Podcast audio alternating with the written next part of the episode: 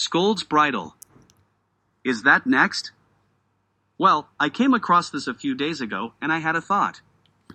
Okay, I had many, many thoughts.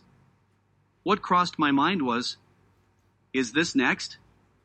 What you are seeing is a photo of a contraption called Scold's Bridle, a way to keep your woman disciplined back in the 17th century. I mean, how demeaning is that?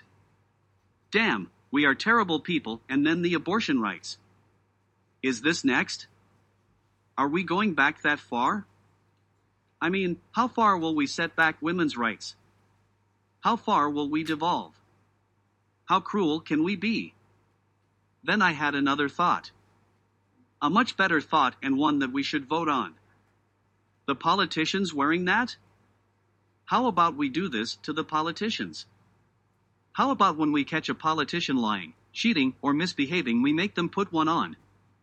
We pay them, we elect them, so why the hell not? The one inherent problem is that we have no way of knowing the truth anymore. Everything being blurry and all. Let's put that aside for a minute, dare to dream. How much traction could we get if this were one of the rules? We, the voting public, implement and demand this. How about we hold them accountable with our new modern way of discipline? While we are at it, why don't we restrict their sex lives as well and make them wear a chastity belt? We get to say when you have sex and with whom. They are taking away women's rights. Let's see how they feel. It's either that or public stoning. Could this be a way to hold accountable lying, cheating, and misleading politicians that have not an ounce of decency and loyalty in their blood? However, this is one of the numerous ways we have treated each other. How far do we go back? How far will the government reach back in the archives of history? Already schools are making kids cover up because it is unsafe to show cleavage and skin. Instead of education, we have regulations. Rules are meant to be broken. The more rules you make, the more people feel constrained. How about this? If we were all naked all the time, we would not care about breasts, vaginas, or a penis on TV. If porn was on TV 24 7, no one would care. We would become so desensitized that it wouldn't matter.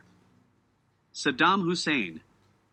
The US invaded Iraq over Kuwait and Afghanistan over the Taliban. Iraq for weapons of mass destruction and Afghanistan against the Taliban. We condemn the Taliban for their treatment of women, and yet here we are. Do we poke at the Muslims for covering up?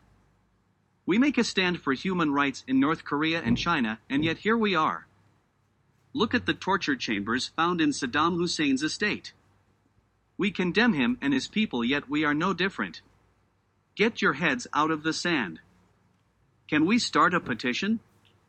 Or would that be too inhuman?